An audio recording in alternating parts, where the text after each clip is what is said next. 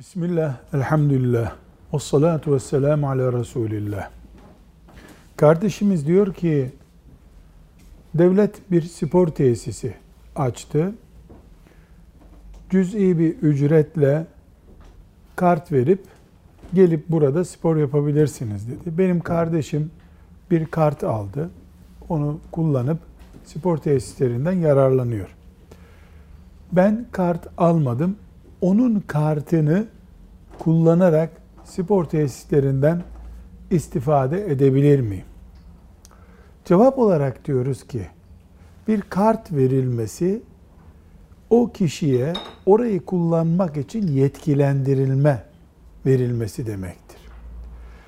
Bu iki kişiliktir, üç kişiliktir, serbesttir denmedikçe o kart sahibinin dışında birisinin karttan istifade etmesi caiz olmaz.